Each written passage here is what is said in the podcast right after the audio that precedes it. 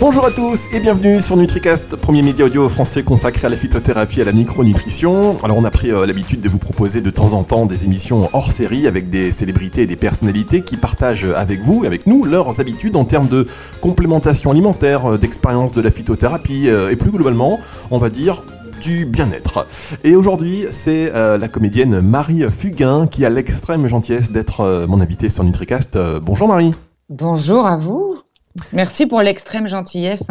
Bah oui, non, mais extrême gentillesse parce que bah parce qu'on ne se connaît pas, hein, et donc euh, on, vous participez à cette émission, euh, c'est très gentil. Euh, vous avez autre chose à faire, j'imagine, et c'est bien parce qu'on est quand même dans une, en tout cas nous, on essaye et avec toute la communauté d'être dans une notion de partage. Mhm. J'ai vu que vous partagez beaucoup là sur les réseaux sociaux dernièrement. Euh, ouais, on partage beaucoup. Bah, en fait, euh, d'abord, euh, c'est quand même un moment, pendant le, confinement, on s'est tous un peu, on s'est barricadés, on n'avait pas non plus 36 000 trucs à faire. Moi, j'avais beaucoup, beaucoup de mal à cette époque-là, enfin à ce moment-là, à, lire, à écrire. Je n'arrivais pas à créer quoi que ce soit je n'arrivais pas à me mettre dans une histoire. C'était un, moment assez particulier et je me suis dit qu'il y avait des gens qui vivaient la même chose. C'était un moment angoissant, un peu anxiogène.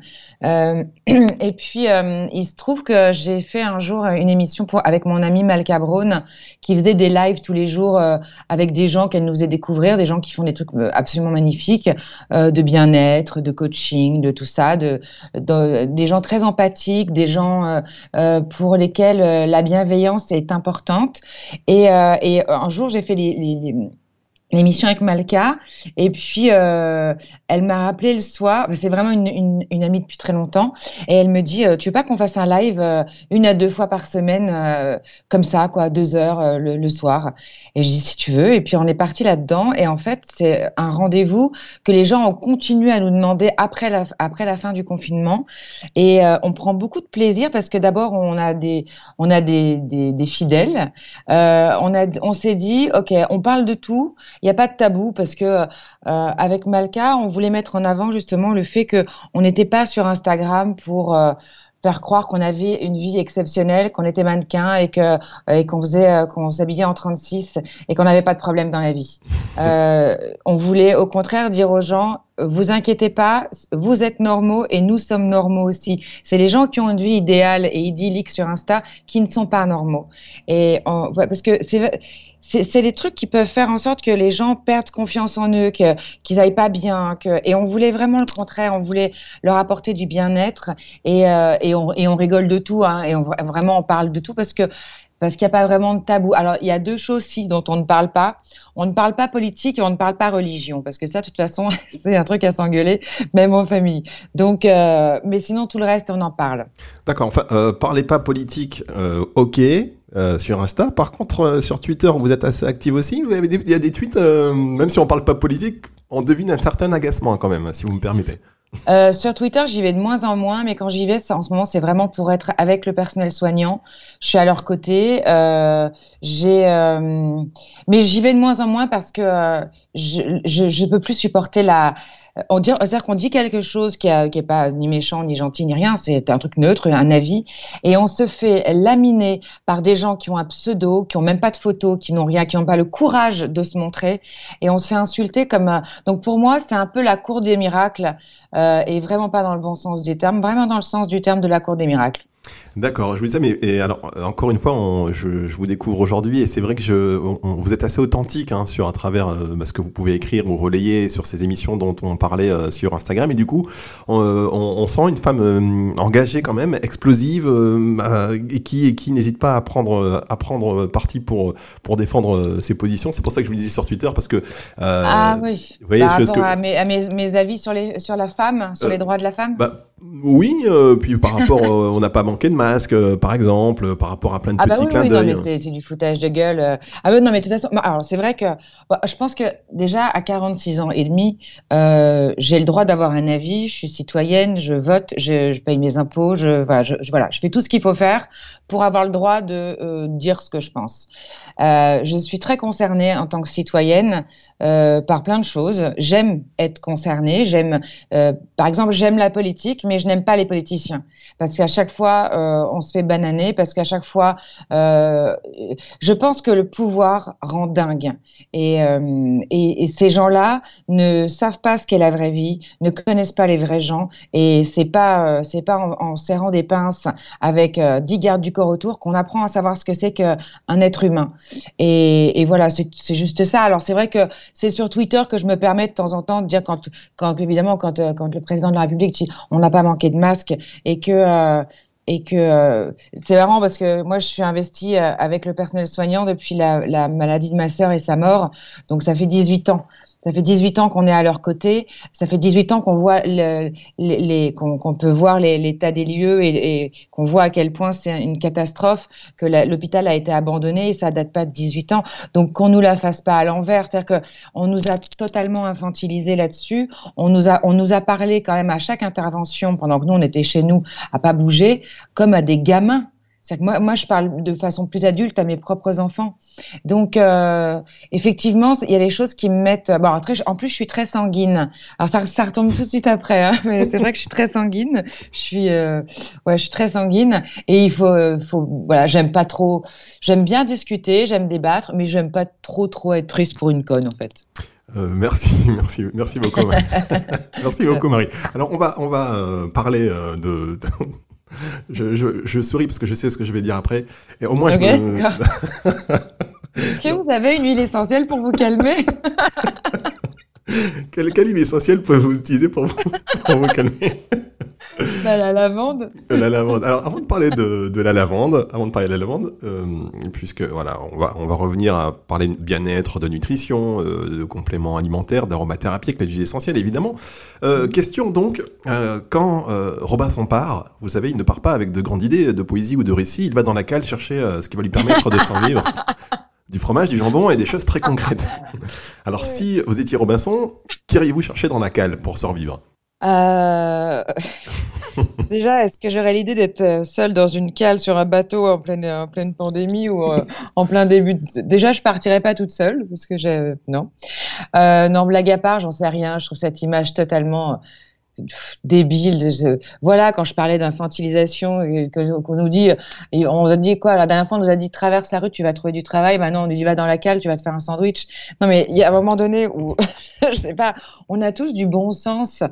Et j'ai l'impression que, que je, je, enfin, je sais pas, ça, ça me, en fait, ça me dépasse. Ça me dépasse et par moments, j'ai plus envie d'avoir d'avis. Et j'ai envie de m'extraire de ce monde-là et de vivre dans ma campagne avec mes arbres et mes amis. Et euh, donc, euh, mais bon, s'il faut répondre basiquement, euh, je suis une fan de fromage, alors j'irai me taper une, une tranche de fromage. D'accord, non mais c'était juste le, le, le, petit clin d'œil, c'est pour ça que je, je souriais, parce que j'allais remettre qui... dessous dans la musique, comme on dit non mais ça m'a, ça m'a, non mais la, la, le truc nous a rendu fous. Hein. Nous, les, nous, les intermittents du spectacle, qui apparemment arrivons toujours en dernier parce que les gens croient que la culture c'est pas important, mais en même temps ils sont tous à allumer leur télé ou leur radio toute la journée. Donc euh... heureusement qu'on a la culture qui nous reste l'entertainment et puis euh, qu'on peut, qu'on peut, enfin pas que ça, mais grosso modo le, le, monde de la culture dans sa globalité, on en a bien besoin pour euh, pour se changer les idées, s'enrichir euh, l'esprit. Euh, vous parliez de nature tout à l'heure, c'est vrai qu'il y a eu aussi un retour à la naturalité euh, quelque part pour beaucoup d'entre nous pendant euh, durant ces dernières semaines. vous, vous avez aussi eu besoin de ça? Ah mais moi j'habite à la campagne, moi j'habite au milieu des arbres. J'habite à une trentaine de kilomètres de Paris. Euh, et je, là, j'étais très très contente. D'habitude, on me dit toujours "Oh là là, Marie, t'es super loin de Paris." Je dis 30 km, c'est pas non plus. Je suis pas, enfin, je, suis pas dans la Sarthe, quoi.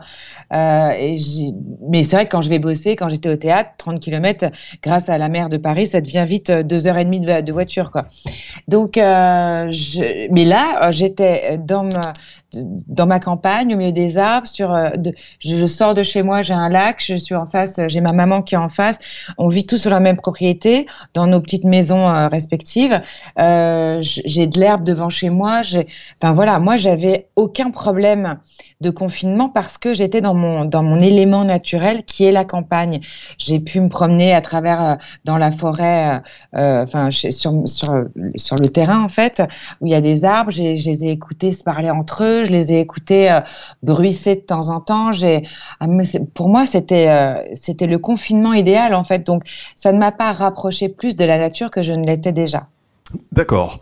Bien, alors merci beaucoup Marie pour ces, pour ces précisions. On va aborder donc du coup euh, le thème maintenant de, l'émission euh, principale.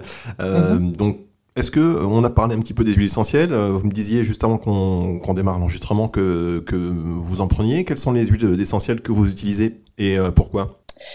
Euh, D'abord, euh, je soigne beaucoup les petits rhumes et les choses comme ça, les coups de froid euh, de mes enfants et de moi avec des huiles essentielles. Je, peux soigner un petit problème de peau avec de la lavande ou de la rose. En fait, j'aime beaucoup l'utilisation des huiles essentielles, tout simplement parce que ça m'évite de prendre forcément des médocs directs pour les rhumes. Alors j'y vais à coup de, j'y vais à coup de d'eau chaude, de gingembre. Alors le gingembre, je le râpe en général j'ai toujours du gingembre dans mon congèle. Je le prends bio et je le râpe euh, parce que je, je, m'embête pas à enlever la, la, la peau, euh, enfin l'écorce. Donc euh, je râpe tout ça dans de l'eau chaude. Je mets des huiles essentielles de Ravinsara, de menthe poivrée, par exemple, de qu'est-ce que je mets d'autre? Du thym. Oh qu'est-ce que c'est fort en plus. La vache, ça débouche le nez, hein, je vous dire. et, et je me bois ça deux trois fois par jour quand quand je sens que soit je suis un peu fatiguée, soit j'ai un coup de froid, soit machin. Et je fais la même chose pour mes enfants dès qu'ils sont pas bien, une petite goutte euh, dans la bouche euh, sur un, cachet, euh, un cachet neutre, ce qu'ils appellent les petits cachets neutres. Et donc voilà, j'utilise beaucoup ça parce que bah, tout simplement c'est une, je sais pas, c'est une façon de soigner qui m'intéresse. J'ai plein de bouquins là-dessus. Je regarde ce que je peux. les, huiles essentielles de première nécessité et, voilà, je me suis fait ma trousse à la maison. Mais alors, comment, par exemple, la, petite mixture là dont, vous, dont vous nous parliez, Comment euh, vous l'avez créé vous-même Vous avez essayé Vous avez ajouté au fur et à mesure Ou c'est une copine ou quelqu'un, un professionnel qui vous a dit, euh, qui vous a donné cette recette? En fait, euh, ça se passe comme quand je fais à manger. J'improvise. et je me suis dit bon voilà, je vais prendre ce qui, ce qui coupe les coups de froid, ce qui réchauffe, ce qui machin. Et il fallait que je fasse transpirer mon corps un petit peu, que je, je, je, le réchauffe. Alors là, quand vous, quand vous buvez la mixture thym, euh, romarin, ravinsara, menthe poivrée, gingembre, je peux vous assurer qu'après, vous n'avez plus froid du tout. Non, ça c'est clair. Euh, même très chaud, je pense. C'est ça. Mais en fait, j'y suis allée avec une certaine logique de plante et euh, en regardant s'il y avait des contre-indications de mélange. Mais j'ai, totalement improvisé et, jusqu'à maintenant, ça se passe bien. Je fais plus attention évidemment avec mes enfants. Je fais fais pas tout et n'importe quoi. Je fais euh, super gaffe euh, à ce que nous n'ayons pas d'huile essentielle quand on, va au soleil, sur la peau par exemple, parce que je sais que ça peut être photosensibilisant. Je, qu'est-ce que je fais? Mais c'est vrai que je regarde mes bouquins, je regarde ce que ça, euh, qui, ce, ce qui soigne quoi. Je trouve, mais je trouve ça hyper intéressant en fait parce que euh, bon, je sais pas trop trop comment ça se fait. Hein. Je suis pas devenue une experte. Je vous dirais pas, bah ça, euh, on fait, on prend telle fleur, telle fleur, et puis on fait, on finit par faire l'huile essentielle.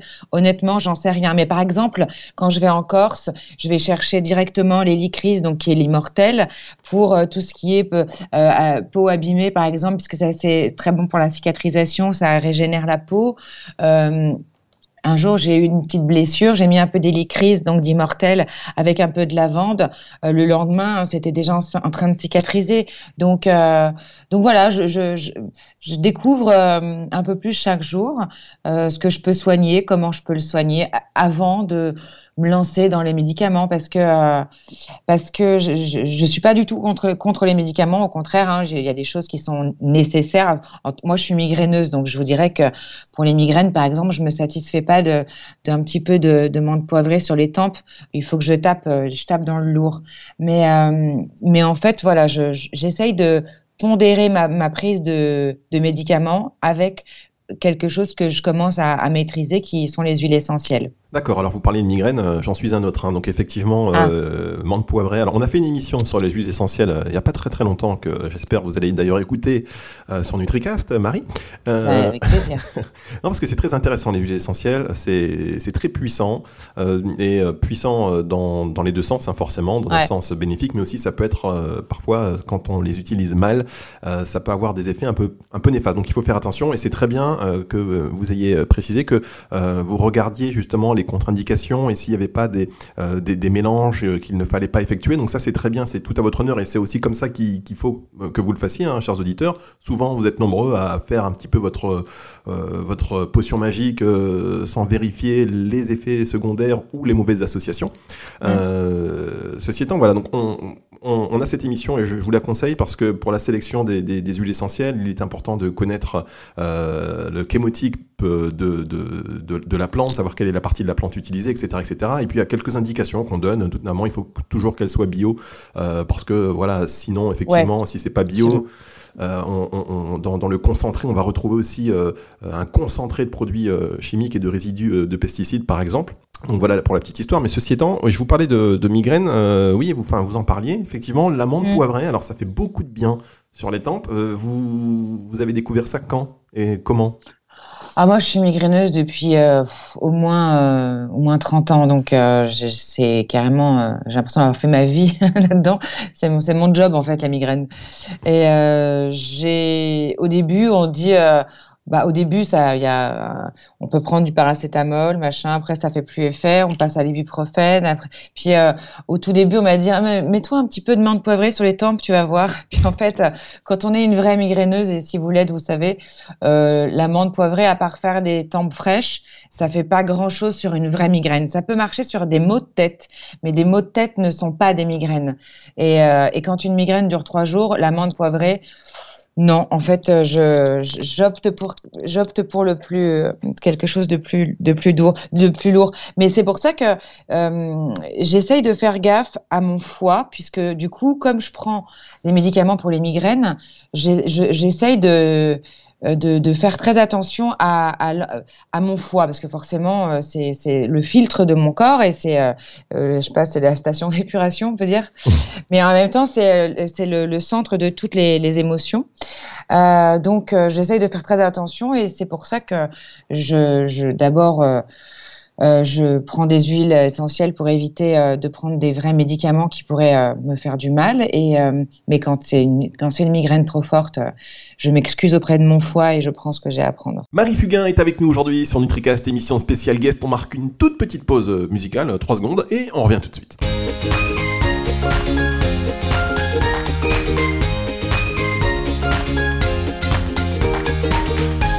NutriCast spécial guest. Aujourd'hui, nous sommes avec Marie Fugain. Ensemble, on va parler euh, tout à l'heure de compléments alimentaires naturels. On parlait euh, il y a un instant euh, d'huile essentielle. on parle de la vie, voilà, tout simplement. La conversation évolue au fil de l'eau et on parlait de la migraine. Et hors antenne, vous m'avez donné le nom du médicament que, vous prenez. Et puis on se disait aussi que souvent, ça, dépendait du moment à partir duquel on va, on, va prendre hein, ce médicament, on va détecter la migraine. Mon erreur, mais ça, je sais pas si vous faites ça aussi. Mon erreur, c'est de me dire quand je, quand je sens qu'il y en a une qui arrive, c'est de me dire non mais ça va aller, elle va passer, je vais, je vais m'allonger un peu et ça va passer. Et à chaque fois, je me fais avoir et à chaque fois, je, m'en veux et je me dis bah voilà, t'es vraiment trop bête parce que t'as attendu deux heures de trop et le truc s'installe et parfois ça dure trois jours. Donc euh, donc maintenant, j'hésite pas, je prends. Alors évidemment, kétoprophène, euh, c'est pas génial pour le, bah, comme tous les médocs, hein, c'est pas euh, pour le foie, pour. Euh, je pense qu'un jour où j'avais eu plusieurs migraines, j'avais pris des médicaments et ma mère m'a dit euh, Qu'est-ce qui se passe? T'es super jaune. J'ai dit, je sais pas. Elle me dit, faut que tu te calmes sur euh, des trucs parce que il y a ton foie qui crie à l'aide. Donc, euh, je prends aussi quelque chose pour l'estomac, un petit pansement pour essayer de. En fait, j'essaye d'équilibrer ma vie. Dans ma vie, en règle générale, j'essaye d'équilibrer. Mais c'est marrant parce que c'est autant pour les trucs qui me soignent que les trucs que j'aime, par exemple manger ou boire ou machin. J'essaye tout le temps de faire un jour oui, le lendemain non, pour essayer de, de, de réguler après mon corps et d'être dans la plus grande logique. C'est-à-dire que je vais pas faire deux jours n'importe quoi parce que mon corps va mettre quatre jours à s'en remettre.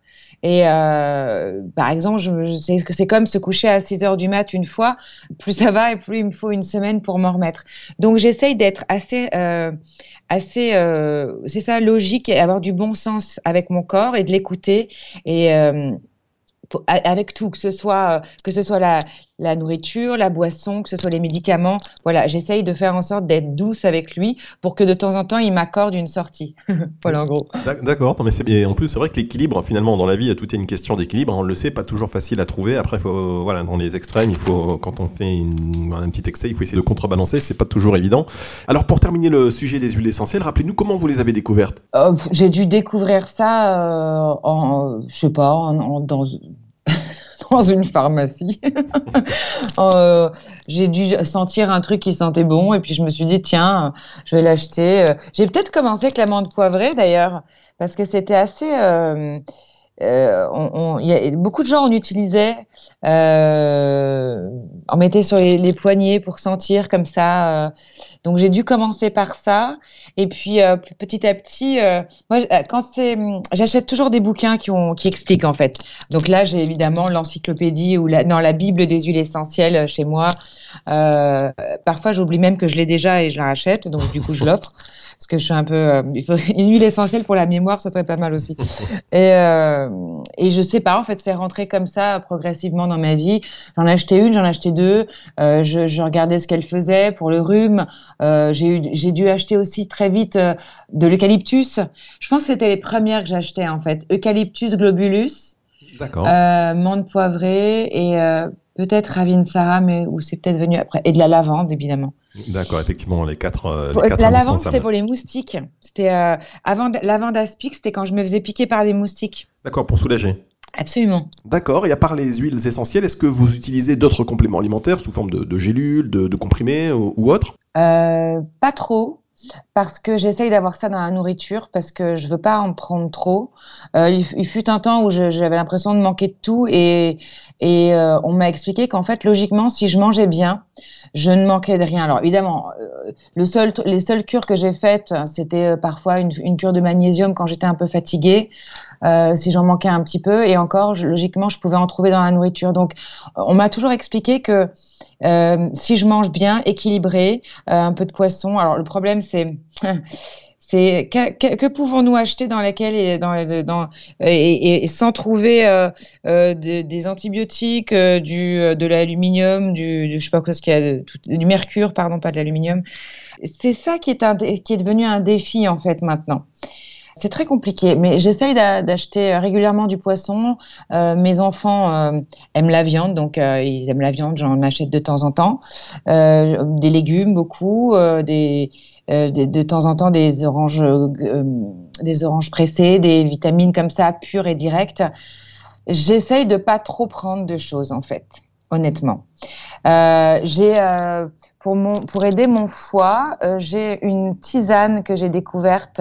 Euh, c'est une, tisane qui s'appelle Kinkelimba, K-I-N-K-E-L-I-B-A. C'est des, herbes, des infusions d'Afrique. C'est une racine africaine en fait. Et elle a pour, euh, elle a pour effet de nettoyer le foie elle a pour effet de, purifier un peu le foie sans avoir trop de choses à prendre. Et c'est naturel puisque ce sont des, des racines. C'est les tisanes. Donc, euh, quand il faisait très froid, j'en prenais deux, trois par jour pour me réchauffer un petit peu. Et, euh, et je dois dire que, voilà, j'aime bien, j'aime bien ça parce que je, bois beaucoup de tisanes euh, l'hiver. J'aime beaucoup ça. Je vais dans les magasins bio et puis j'achète des trucs un petit peu, un peu dans ce style. J'aime bien les trucs assez forts en fait, qui stimulent, qui donnent chaud, qui des trucs un peu épicés quoi. Le King Kelimba. King Kelimba. Et alors vraiment, ça s'appelle Jungle King Kelimba. Et il n'y a, a, pas de nom de marque. ils font plein d'autres trucs, hein, gingembre, citronnelle, tamarin euh, des choses que je connais pas. Et, euh, et en fait, euh, ce qui est génial, c'est que ça coûte, euh, je pense, euh, j'ai trouvé sur internet à entre à 4, 4 euros, quoi, quelque chose comme ça. Donc, comme quoi, en général, ce qui peut faire de l'effet aussi n'est jamais très cher hein, quand on cherche bien. Euh, ça n'a pas besoin d'être cher. Et, euh, et voilà, c'est ce que je prends. Euh, mais j'essaye souvent. Alors après, je peux prendre de la vitamine C euh, assez régulièrement quand je bosse. Quand je travaille, je prends régulièrement de la vitamine C, genre de la cérola, euh, qui est voilà la plus naturelle. Et mais sinon, je prends, je prends pas. J'essaye de pas prendre trop de choses. Je veux que mon corps euh, je veux que mon corps aille le puiser dans, les, dans ce que je mange et ça m'oblige du coup à manger équilibré. Ça, je suis obligée et ça m'oblige aussi à faire manger mes enfants de façon équilibrée. D'accord, c'est vous qui cuisinez? Euh, Quand c'est pas la cantine, c'est moi. D'accord. Et euh, quel est votre plat favori? Quel est votre plat, euh, votre plat Elfie favori?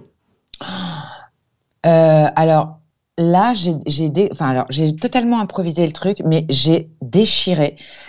j'ai vraiment, auprès de mes enfants, je pense que je suis remontée euh, sur la première marche du podium. Avec, avec J'ai fait, euh, alors, j'ai acheté du poulet mariné. Euh, sinon, je le fais mariner moi aussi. dans, je, le, je le laisse genre 24, 24 heures dans mon frigo, dans un, genre comme dans un sac Ziploc ou dans une assiette si elle est assez creuse, quoi, un plat, avec de l'huile d'olive, du citron, de l'orange, du pamplemousse. Je, je laisse du, du, de la sauce soja. voilà, je peux faire une petite marinade comme ça. J'ai improvisé parce que je savais pas comment on faisait une marinade. Et d'ailleurs, je sais toujours pas, mais en tout cas, ce truc-là, ça marche. Je laisse mon poulet là-dedans, euh, coupé en petits morceaux parce que c'est plus agréable à manger après. Je fais des petits carrés. Je laisse là-dedans pendant 24 heures. Et euh, ensuite, je fais cuire dans une grande, un grand faitout euh, brocoli, fleurette de brocoli avec nouilles chinoises. Comme en gros, c'est 3-4 minutes chacun, je mets tout en même temps. Ensuite, j'essore tout. Enfin, voilà, je, évidemment, je vide l'eau et euh, je, fais revenir mon poulet à la poêle avec euh, un petit peu de sauce soja, sauce teriyaki ou sauce euh, sauce one again que je trouve dans mon frigo, peu importe. Ça fait un... et là, je mélange le tout. Je fais un tout petit peu réchauffer pour que les, les, nouilles chinoises prennent bien le goût du poulet mariné et avec le brocoli. Et alors, on a les légumes, les, les, les, protéines avec le poulet, euh, les glucides avec les pâtes, on a tout dedans. Et c'est une tuerie. Même mon frère qui habite en face chez ma mère m'a dit oh, c'est tellement bon que je vais en reprendre. Voilà. Et mes enfants, voilà. Donc c'est là en ce moment, c'est le hit du moment. Bah merci pour l'invitation. On va passer. On va passer. et justement, j'en ai fait hier. Et euh, comme je, quand je cuisine, alors voilà, comme je n'ai aucun sens des proportions, là j'en ai fait pour à peu près euh, la moitié des Hauts-de-France. Donc, euh, on va passer. Allez, on va tous passer. Euh, comment, comment vous l'appelleriez cette recette? Oh, moi, je, donne mon nom à toutes mes recettes. Hein. Je, veux dire, je suis super égo là-dessus. Là, je m'en fous. Il faut que je laisse quelque chose sur cette terre avant de partir. Donc, j'ai la tarte marinouche, j'ai le, j'ai la, j'ai la tarte sucrée marinouche, j'ai, voilà, j'ai tout marinouche. Je m'en fous. Je laisserai mon nom quelque part sur un plat. Je le graverai sur mon, sur mon, mon, mon plat Tefal ou je ne sais pas, sur une casserole. mon fiche. Voir, ça va se commercialiser après. Pour mes enfants. voilà, toutes les, tous les revenus seront pour mes enfants. Voilà, c'est important. Hein. Il, faut, il faut y penser. Vous avez raison. Donc, le poulet euh, mariné, euh, marinou. Et le poulet mariné, marinouche. Marinouche, c'est parfait. D'accord, très bien. Merci beaucoup, Marie Fugain. Euh, honnêtement, voilà, on pourra encore en parler. Alors, juste pour les compléments alimentaires, vous savez qu'il y a une, cette politique de la nutraceutique, cette philosophie plutôt que politique d'ailleurs. c'est comme un peu ce mouvement. Voilà, c'est un mouvement qui, qui est un peu comme quand on se brosse les dents trois fois par jour. La nutraceutique, ça va être un peu tous les jours parce que finalement, l'apport nutritif des, des, aliments d'aujourd'hui n'est plus aussi euh, euh, puissant ou riche euh, plutôt que il y a plusieurs années. Donc après, on va, pas, on va pas non plus en discuter pendant pendant pendant dix ans. C'est une approche qui, qui, peut se comprendre en tout cas. Sur, Je suis tout à fait d'accord et c'est vrai qu'on n'a plus du tout, non seulement à cause des pesticides, mais c'est effectivement ils mettent tellement de merde dedans qu'on n'a plus les mêmes apports. mais néanmoins, je je, recommande d'ailleurs aux gens de le faire. Je fais toujours un petit check-up au moins une fois tous les deux ans pour savoir si au niveau du fer tout va bien, si au niveau euh, de toutes mes vitamines tout va bien dans mon corps, pour savoir aussi où j'en suis. C'est-à-dire que sans tomber dans le je prends plein de choses ou j'en prends pas du tout, euh, j'essaye de, toujours, je fais un contrôle technique de mon corps comme je le fais avec ma voiture pour savoir si je peux avancer et si j'ai mis assez d'essence et, pour, pour pouvoir avancer. Donc voilà, j'essaye d'équilibrer tout ça, mais c'est vrai que tout ce qu'on mange, tout ce qui est maintenant cultivé. Et moi, j'essaye de plus prendre de choses qui viennent d'ailleurs, euh, parce que euh, d'abord, ça n'a aucun goût. Euh, je, plus je, pense aux tomates, par exemple, qui n'ont aucun goût quand elles viennent d'Espagne. Donc, j'achète plus rien d'Espagne.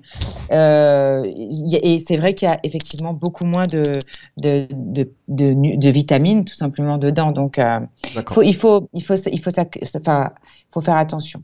Enfin, euh, quand même un petit bonjour à tous nos amis espagnols qui nous écoutent, ils sont nombreux. ah non, mais ça, ne m'empêche pas d'aimer l'Espagne ah, et les Espagnols, ça n'a aucun, aucun rapport. c'est juste qu'effectivement, euh, ces derniers temps, on nous a mis des tomates toute l'année, alors qu'il n'y a aucune raison qu'on ait des tomates toute l'année, et, euh, et elles, elles n'avaient aucun goût et elles sont parfumées elles sont parfumées avec je sais pas quoi, et quand on les cuisine ou quand on les mange crues. Euh, et c'est vrai qu'il faut que les gens apprennent aussi à manger les choses en fonction des saisons, comme ça on n'aura pas besoin d'aller chercher au bout du monde. Et c'est drôle parce que si je peux faire une petite. Euh, Bien sûr. Cette, émission va durer une semaine et demie. Mais c'est fait pour. Désolée. Hein. Mais euh, quand j'habitais au Canada, j'étais très choquée. J'ai habité cinq ans au Canada et j'étais très choquée parce qu'en fait là-bas ils ont de tout toute l'année, parce que tout vient en gros les fraises, les framboises, les les, les ce qu'ils appellent les je crois que c'est les myrtilles, arrive de, Floride et, euh, ça, déséquilibre complètement tout le marché, toute la, biodiversité et tout parce qu'ils ils mangent de tout toute l'année.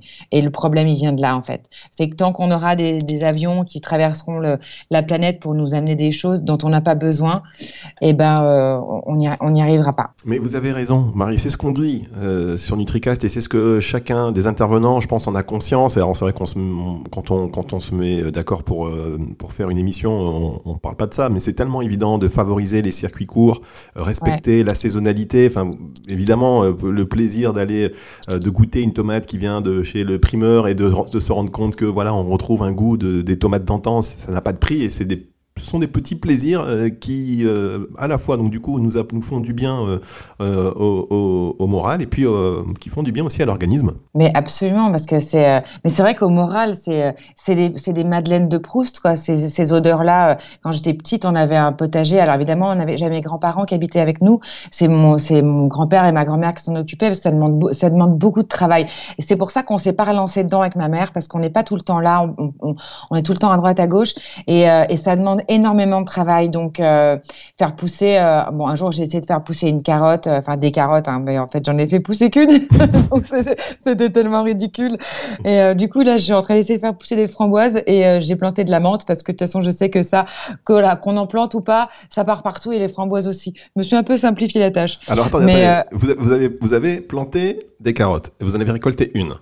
J'en ai, en fait, j'avais une super longue tige de, de fan de carottes. la carotte en elle-même, c'était gros comme une mini carotte. C'était ridicule. Mais je l'ai, je l'ai mangé. Et alors? D'abord, je l'ai mangé euh, en me planquant pour que personne n'en veuille. Et alors, le goût, le goût, dites-nous. Bah, elle était super bonne, mais j'ai eu une ah. seule bouchée, quoi. Non, mais cette histoire fait résonance en moi. Moi, un jour, j'ai cultivé des radis. Euh, j'en ai récolté deux.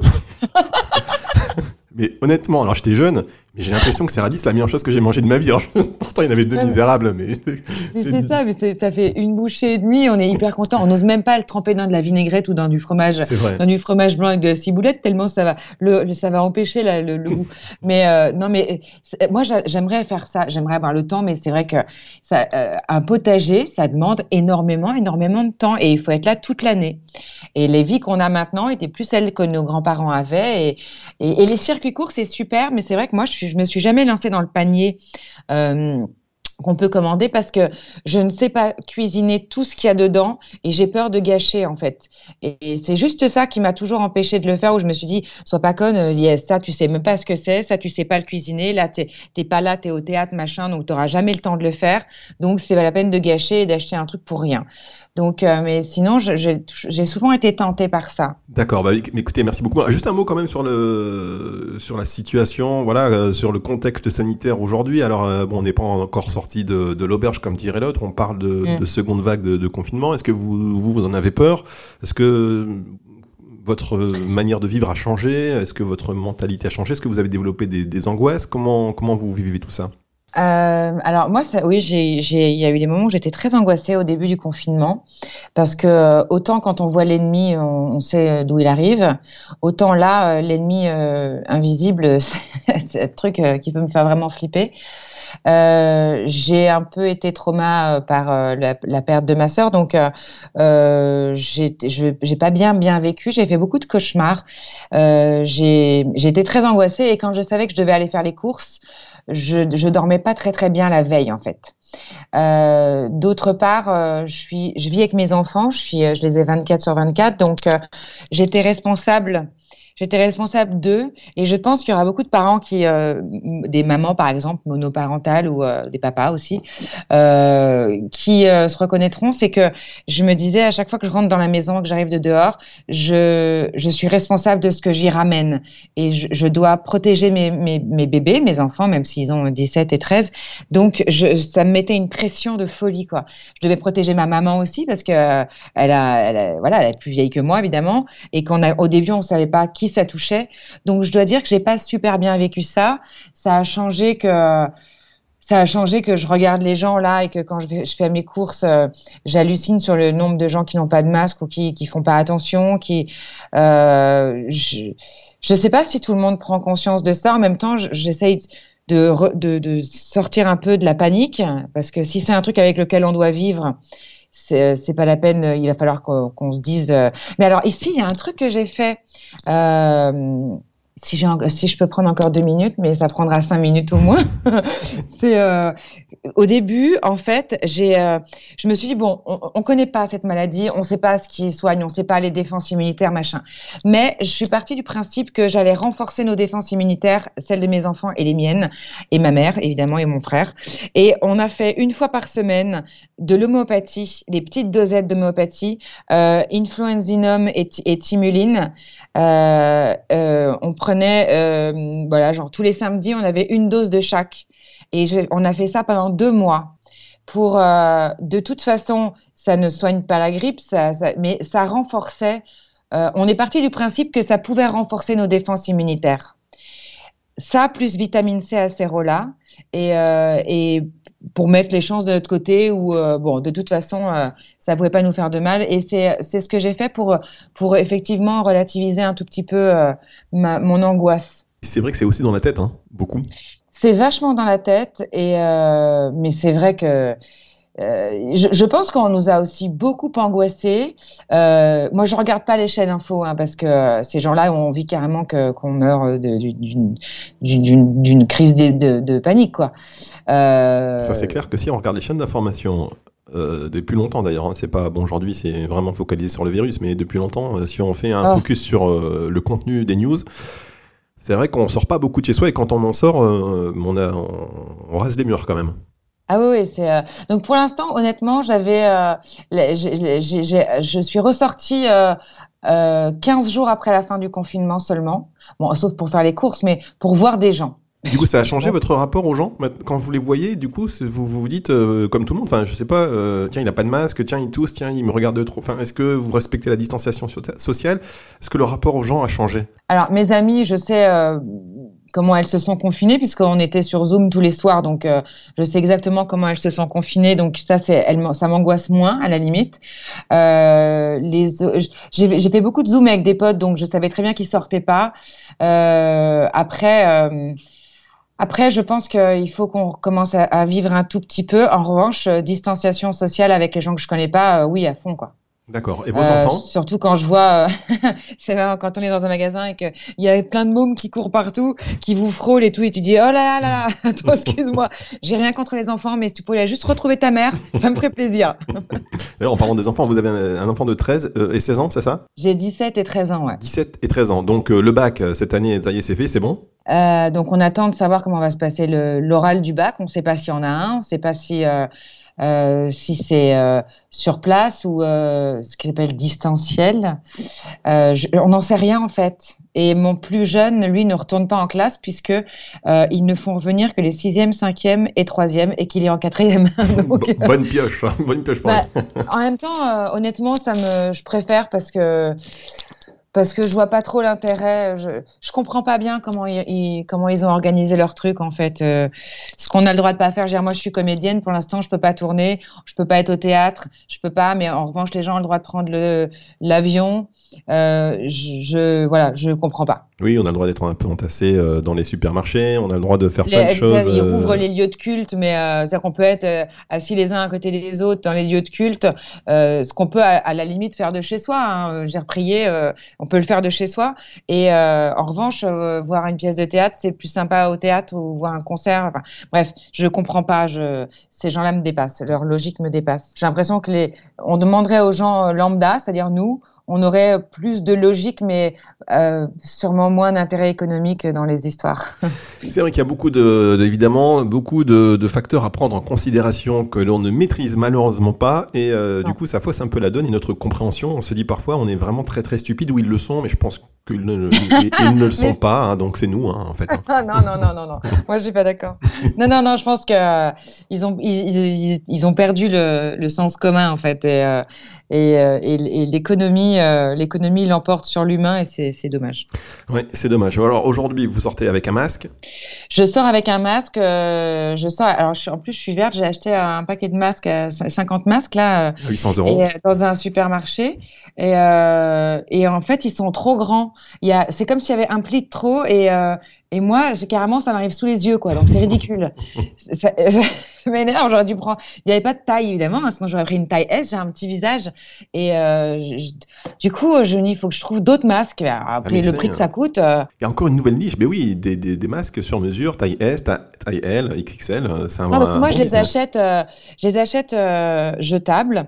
J'ai souvent, voilà. Après, je les, je les, ramène chez moi. Je les jette pas par terre comme. Oui, vous avez les images. Les cochons. Vous avez vu les images qui, qui circulent en ce moment sur le, les masques que l'on jette un peu n'importe où, c'est horrible. Ah, malheureusement, euh, malheureusement, on a toujours une, poignée de, gens mal élevés ou pas élevés du tout qui ont l'impression que les autres sont, sont euh, leur, bonne à tout faire et qu'on va ramasser pour eux. Ça, c'est les gens qui n'ont pas d'éducation. Puis, c'est n'est pas une question de classe sociale, hein, c'est vraiment tous. Euh, mais moi, je ne veux pas de masques réutilisables parce que j'ai l'impression que le piège du masque réutilisable, c'est que les gens ne le lavent pas assez souvent.